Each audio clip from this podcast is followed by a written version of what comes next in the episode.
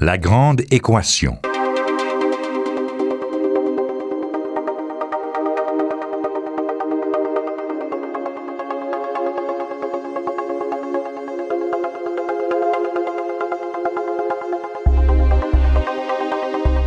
Ici Normand Mousseau, bienvenue à La Grande Équation, une émission qui vous offre un regard sans prétention sur le monde de la science.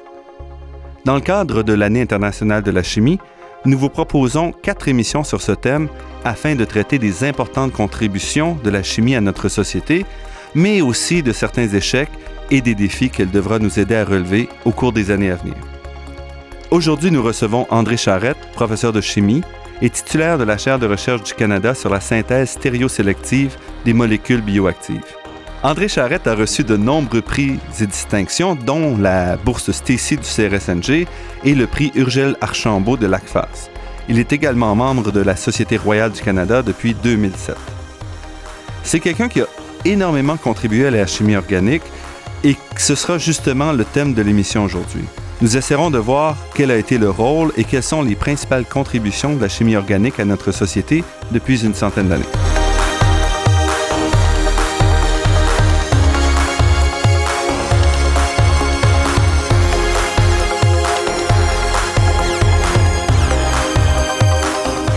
Bonjour André Charette. Bonjour.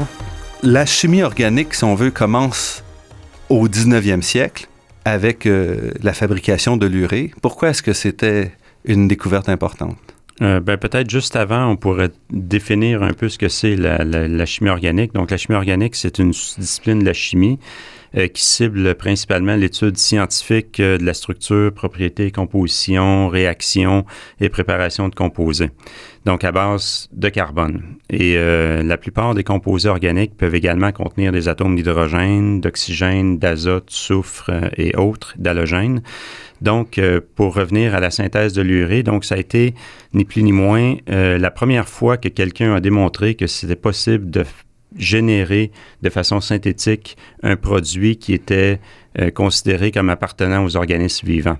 Donc à l'époque, les connaissances impliquait que tous les composés des organismes vivants ne pouvaient pas être synthétisés par l'homme.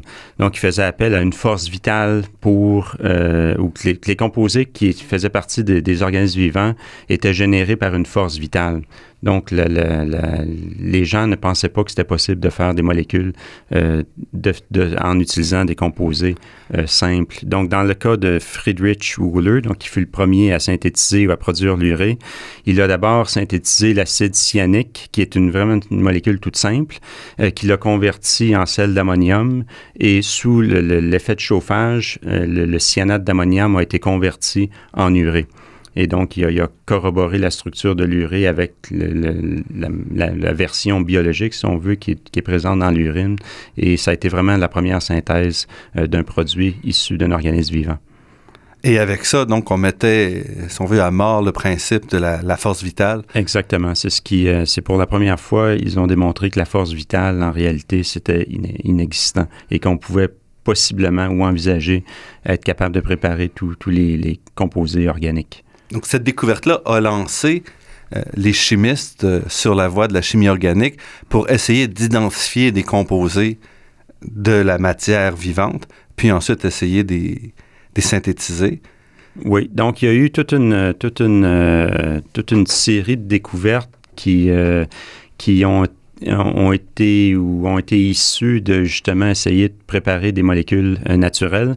Donc, entre autres, euh, en dix-huit cent cinquante-six, euh, il y a un dénommé Perkin qui cherchait à synthétiser la quinine. La quinine, c'est une molécule qui est importante, qui est naturelle, qui est issue de l'écorce de, d'un arbre qui s'appelle quinquina et qui était utilisée pour guérir la fièvre. Donc, euh, ce que Perkin a essayé de faire, c'est d'essayer de faire cette molécule-là à partir de molécules beaucoup plus simples qui étaient disponibles. Et euh, en essayant de, d'oxyder l'aniline, donc son, son précurseur, euh, ce qu'il a obtenu, c'est une espèce de produit noir, donc qui, était, qui avait de l'air assez inutile. Et euh, quand il a retravaillé ce produit noir-là, il s'est aperçu qu'en solution dans l'éthanol, il obtenait une super belle couleur euh, mauve. Et ça a été le début des, des colorants industriels. Donc, le, le, le, le, la, la molécule qu'il a synthétisée de façon euh, indirecte était la mauveine.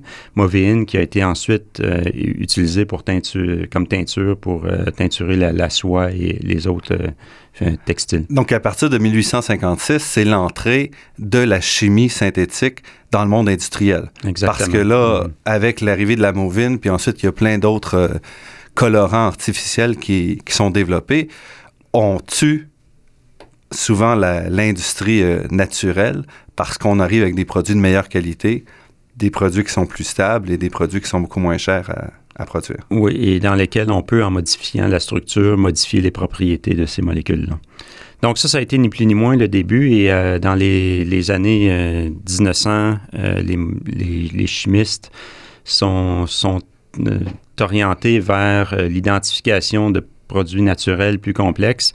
Donc, il y a toute une série de molécules qui euh, sont, sont, sont, se transposent au milieu des années cinquante, par exemple, où est-ce qu'il y a toute une série de molécules naturelles complexes, donc par exemple la morphine, les stéroïdes, la strychnine, euh, qui ont été isolées euh, pour leurs propriétés euh, intéressantes. Et les chimistes ont, ont tenté à ce moment-là de les synthétiser à partir de molécules plus simples.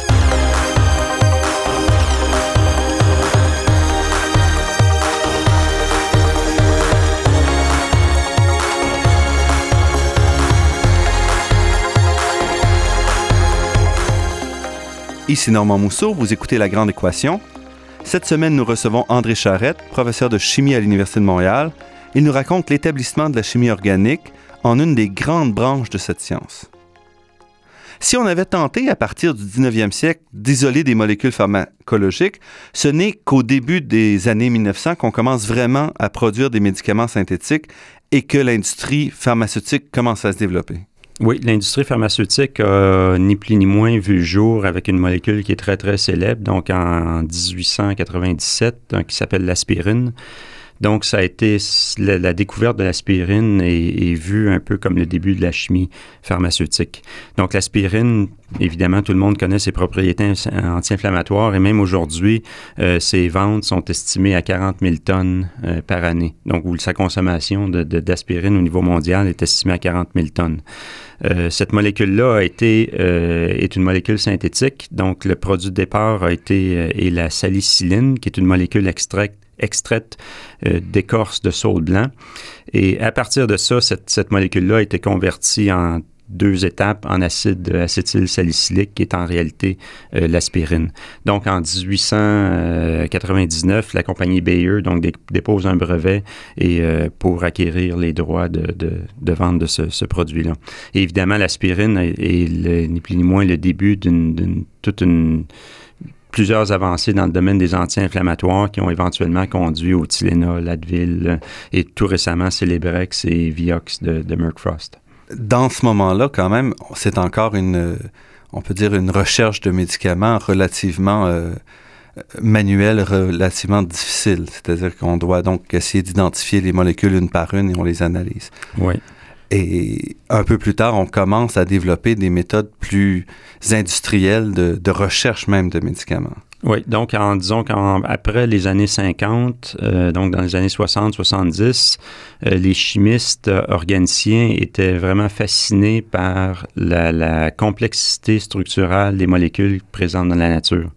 Donc, ce qui, le, le processus de recherche ou ce qui se passait à l'époque était que les, les chimistes allaient isoler des molécules actives, biologiquement actives, soit de plantes, de, de, de végétaux, d'algues, euh, même de micro-organismes. Et euh, donc, dans cette soupe de, de, de produits-là, ils allaient vraiment euh, essayer de piger la molécule active, donc qui procurait l'activité biologique recherchée. Et par après, la deuxième étape était l'identification de structures. Donc, une fois qu'on avait notre, notre molécule active, il, savait, il fallait savoir quelle est la, la structure chimique exacte de cette molécule-là. Et dans un troisième temps, pour vraiment confirmer la structure chimique exacte, ce que les chimistes faisaient, c'est qu'ils la synthétisaient à partir de molécules simples. Donc, c'est tout un processus qui prenait souvent des dizaines et des dizaines d'années pour euh, confirmer, euh, dans les années soixante et soixante-dix, la structure exacte d'une molécule euh, organique. Et par après, dans les, les années soixante-dix quatre-vingt, la, la chimie analytique a, été, euh, a fait des avancées majeures. Donc, à l'époque, quand un chimiste faisait une nouvelle réaction chimique, Donc, créer un nouveau produit à partir de quelque chose et anticiper d'avoir telle telle structure, ça pouvait prendre des jours et des jours confirmer la structure exacte de ce qui avait été généré. Maintenant, dans, à cause des avancées justement dans le, dans le domaine de la, la chimie analytique et en physique... Donc, qu'est-ce que vous appelez chimie analytique, juste en euh, parenthèse? Donc, c'est, c'est ni plus ni moins l'analyse des structures. Donc, euh, quand on fait une réaction chimique, on génère un produit et pour identifier la structure de ce qu'on a généré, donc du nouveau produit, il euh, faut utiliser des, des techniques analytiques. Donc, les techniques qui sont maintenant utilisées, euh, c'est la, la spectroscopie par résonance magnétique nucléaire, entre autres. Donc, ça, ça a été les très, très grosses avancées ont été faites dans les années soixante-dix quatre-vingt. Et euh, donc, en utilisant cette technique-là, donc avant, ce qui pouvait prendre des jours et des jours pour identifier une structure, avec cette technique-là, maintenant, on pouvait savoir la structure en quelques minutes. Essentiellement, on met la molécule en solution. On met la molécule en Ouh. solution et cette molécule-là s'en va dans, on met le, le, la solution dans un aimant et euh, exactement comme, comme euh, la... L'imagerie, l'imagerie de résonance magnétique. Oui, exactement. Donc, on est capable comme ça d'aller chercher vraiment où sont positionnés les atomes par rapport, les uns par rapport aux autres. Exactement. Et d'aller reconstruire très rapidement la structure et de savoir si c'est la bonne molécule qu'on a. Exactement. Fait. Ou exact, identifier quelle, quelle structure on a fait après cette, suite à cette réaction. C'est vraiment ça qui limitait la production de, de nouveaux composés. Oui, à l'époque. Vous avez parlé beaucoup, euh, jusqu'à date, d'aller chercher des molécules ou d'isoler des molécules qui existent déjà dans la nature. Est-ce que la chimie organique place en, aussi de l'emphase sur la production de nouvelles molécules ou c'est essentiellement la, l'isoler et re, refabriquer, là, synthétiser des molécules qui existent déjà? Disons, considérant le nombre euh, presque infini de molécules naturelles euh, qui sont, qui sont disponibles autour de nous euh, et considérant le nombre de médicaments qui, qui sont sur le marché, on peut tout de suite faire euh, l'analogie que la plupart ou la grande majorité des molécules euh, bioactives, donc qui sont utilisées ou qui, qui éventuellement aboutissent comme médicaments, ne sont pas des molécules naturelles. Donc, la plupart du temps, les molécules qui sont naturelles sont des molécules qui sont très, très complexes, donc qui sont relativement au niveau de leur grosseur très, très grosse et de leur complexité également. Et euh, si on compare ça aux médicaments, la plupart des médicaments sont des molécules qui sont relativement simples par rapport aux produits naturels. Donc, cette, euh, si vous voulez, dans la, dans la, la, la hiérarchie de, de, de la chimie organique au fil des ans, euh, le développement de nouvelles méthodes de synthèse euh, a joué un rôle prédominant. Donc, quand les chimistes voulaient faire une molécule naturelle, donc ils devaient souvent développer des nouvelles méthodes de synthèse pour faire l'assemblage de ces molécules-là. Et évidemment, ces méthodes de synthèse-là n'étaient pas limitées à fabriquer le produit naturel. Donc, ils pouvaient être utilisés pour fabriquer des molécules aussi qui sont beaucoup plus simples. D'accord. Donc, un travail, c'est d'essayer d'identifier dans une molécule compliquée la partie active et de reproduire sur une molécule plus simple un peu ce principe-là. Euh, on peut dire ça, oui.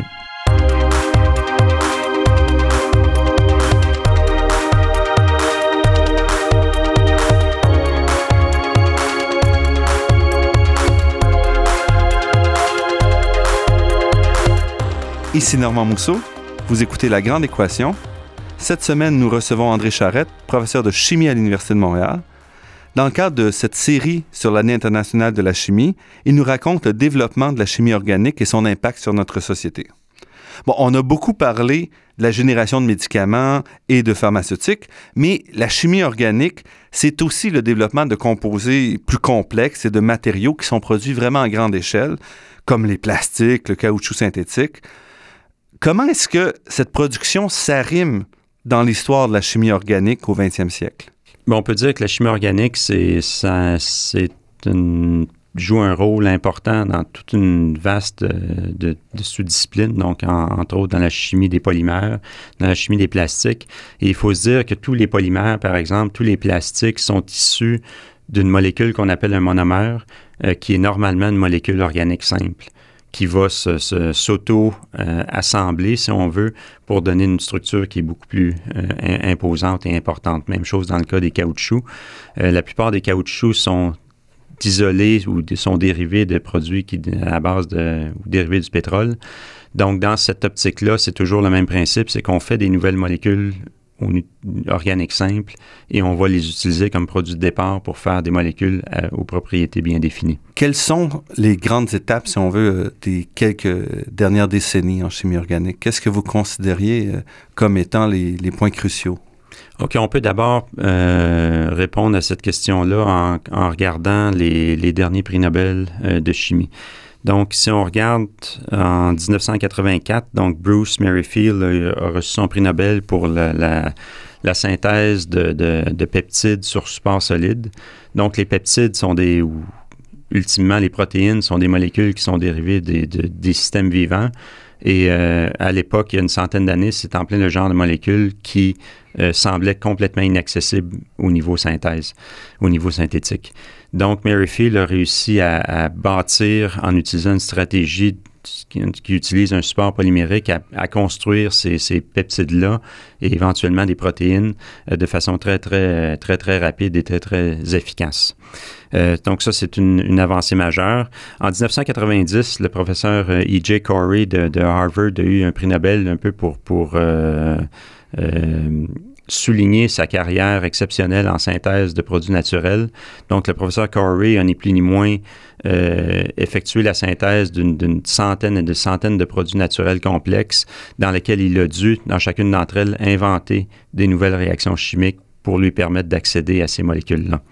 Donc, ça, le, le, le développement de nouvelles méthodes de synthèse a été, euh, a été extrêmement euh, valorisé au, au cours des, des ans. Si on revient, par exemple, à la question de la fabrication des protéines, finalement, de l'assemblage de protéines à partir des acides aminés de manière synthétique, cette approche-là ne suit pas du tout la façon dont la nature le fait. Non, effectivement, la nature est, est une, euh, utilise une, une approche qui est complètement différente, dans laquelle euh, les, les protéines sont ni plus ni moins dictées par la structure de l'A D N des organismes vivants. Essentiellement, on a d'un côté le, un moule et on va assembler la protéine en suivant cette, cet ordre-là. Oui. Quand on se retourne du point de vue de la synthèse, il faut donc développer... Euh, complètement une nouvelle, euh, nouvelle mécanique pour assembler ces... Oui, c'est complètement une nouvelle approche dans laquelle, comme vous avez mentionné, les acides aminés sont couplés les uns avec les autres. Donc, il y a toute les, les, les, l'idée de, d'activer un acide aminé, de faire un, un couplage, et tous les acides aminés sont donc introduits un par un euh, par une séquence de réactions chimiques. Et c'est un peu la même chose avec le travail de Corey, où on construit des grosses molécules qui existent dans la nature en faisant fi De, du mécanisme naturel. Ça, oui, la plupart du temps, la, les, les mécanismes biosynthétiques qu'on, qu'on, dont on les appelle euh, sont, sont ignorés dans l'approche synthétique et on les fait à partir de molécules beaucoup plus simples. Dans certains cas, par contre, on, on essaie de, de mimer la nature et des, des, de, de générer les, les plus ou moins mêmes précurseurs et essayer de voir si, de façon naturelle, ces précurseurs-là ne seraient pas convertis en produits naturels. Pourquoi est-ce qu'on fait cette approche-là? Pourquoi est-ce que normalement on essaie de mettre de côté la façon dont la nature fonctionne? C'est trop compliqué, euh, pas assez rapide? Bien, souvent, les, les, les, les outils des chimistes organiciens sont très, très différents des outils que la nature possède. Donc, les chimistes organiciens ont des réactifs, ils ont des solvants, ils ont des... Euh, des de réactions chimiques très, très spécifiques. Et euh, c'est cette, cette, ce que j'appelle souvent le, ce coffre à outils des chimistes organiciens qu'on doit utiliser pour générer des nouvelles molécules. Aujourd'hui, quels seraient les grands défis de la chimie organique? Disons que les grands défis aujourd'hui de la chimie organique, ce serait de découvrir des nouvelles réactions qui seraient compatibles à cent pour cent avec l'environnement.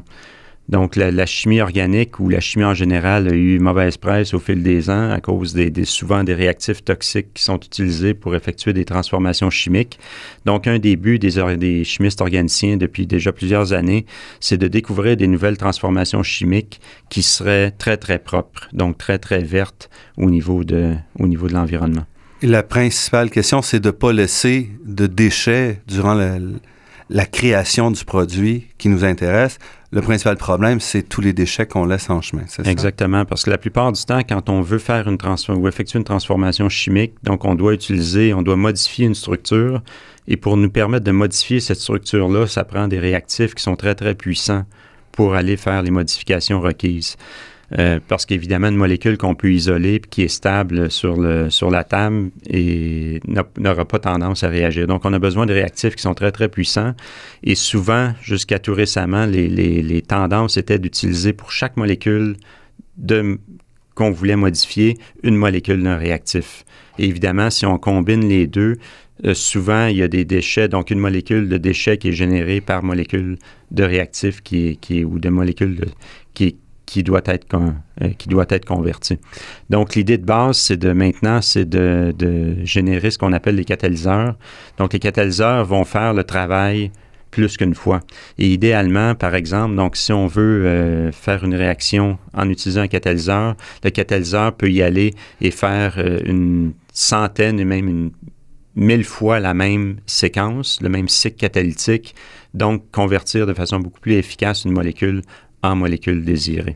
Et c'est un des, c'est un des principes, un des douze principes de, le, de la chimie verte aujourd'hui, donc utiliser des méthodes qui sont dites catalytiques. Est-ce qu'on y parvient pour des produits présentement générés en grande quantité ou est-ce que c'est encore en développement? Oui, on y parvient très, très bien. Si on regarde, par exemple, les, les trois derniers prix Nobel qui ont été euh, donnés dans les années euh, deux mille. Donc, en deux mille un, le prix Nobel a été donné à, à, aux professeurs Knowles, Noyori et Sharpless. Et euh, une des, euh, une, un des, des thèmes majeurs de ce prix Nobel, c'était la catalyse asymétrique. Donc, catalyse pour catalyseur, comme je viens de mentionner, et asymétrique pour générer des molécules qui sont très, très complexes au niveau tridimensionnel. Donc, ça, ça a été dans les débuts des années deux mille. En deux mille cinq, encore un prix Nobel, cette fois-ci à Chauvin, Grubb et Schrock, qui a été euh, donné ou accordé pour justement leurs travaux en catalyse euh, et plus spécifiquement une, une réaction qui s'appelle la, la, la métathèse, donc de, d'alcène, métathèse de l'épine, qui permet ni plus ni moins de combiner deux molécules en ayant un minimum de sous-produits et en utilisant encore une fois un catalyseur. Ah, je suis bien content parce que c'est assez difficile de comprendre souvent les, les prix Nobel euh, qui sont donnés en chimie, c'est assez complexe, donc de mettre ça un peu en, en recul et de montrer comment ça s'arrime à la chimie verte, mm-hmm. c'est plutôt utile. Et le dernier aussi, c'est dans la même, euh, oui, dans la le, même veine, celui de l'an dernier? Oui, celui de l'an dernier a été donné à Heck, Negishi et Suzuki, et c'est pour leur réaction de couplage, encore une fois catalysée par des métaux de transition tels le palladium, nickel et cuivre et ainsi de suite. Donc, c'est toujours le même principe. Donc, ces, ces trois professeurs, ont, ont dév- ces trois chercheurs ont développé euh, une nouvelle méthode pour coupler des molécules qui sont relativement complexes. Donc, en utilisant encore une fois une quantité catalytique d'une, d'un réactif. Et cette, cette, ce dernier prix Nobel-là est probablement un de, de, de ceux Euh, qui a été ou une pour, a été accordée pour la, une série de réactions qui ont probablement été les plus utilisées en chimie pharmaceutique. D'accord, donc elles sont déjà en application. Elles sont déjà, c'est des réactions qui ont été développées dans les années soixante-dix quatre-vingt, début des années quatre-vingt, et euh, depuis vingt à vingt-cinq ans, ces réactions-là ont révolutionné le monde de la, la synthèse organique. Les, les citoyens sont quand même craintifs face aux produits organiques, face aux médicaments euh, dits de synthèse. Est-ce qu'ils ont raison? Est-ce que vous pensez qu'il y a eu un problème de communication ici qui s'est, s'est passé pour euh, cette crainte-là qu'on a aujourd'hui? Je pense qu'il y a un gros problème de communication parce que les, les, euh, un des buts, évidemment, de l'industrie pharmaceutique, c'est de faire des molécules qui sont bioactives, mais également de faire des molécules qui sont bioactives, mais qui possèdent le moins d'effets secondaires possible. Et euh, évidemment, c'est presque utopique de penser que c'est possible de faire un médicament qui n'aurait aucun effet secondaire. Par exemple, si on regarde juste l'aspirine, euh, si on prend trop d'aspirine, on peut avoir des problèmes euh, d'estomac euh, éventuellement. Donc, c'est, c'est utopique de penser que les produits, que les molécules parfaites existent. Mais on doit considérer que euh, dans le meilleur des cas, les molécules bioactives qui sont, qui sont générées et qui vont nous permettre de traiter un médicament où les bénéfices vont de loin surpasser euh, les, les points négatifs. Merci. Donc, André Charette, euh, professeur de chimie à l'Université de Montréal, qui nous a parlé un peu de, du développement de la chimie organique au cours du vingtième siècle et aussi des grandes découvertes qui ont été faites depuis quelques décennies qui nous permettront peut-être de, de mettre en place vraiment une chimie verte avec un impact aussi léger que possible sur l'environnement. Merci. Merci.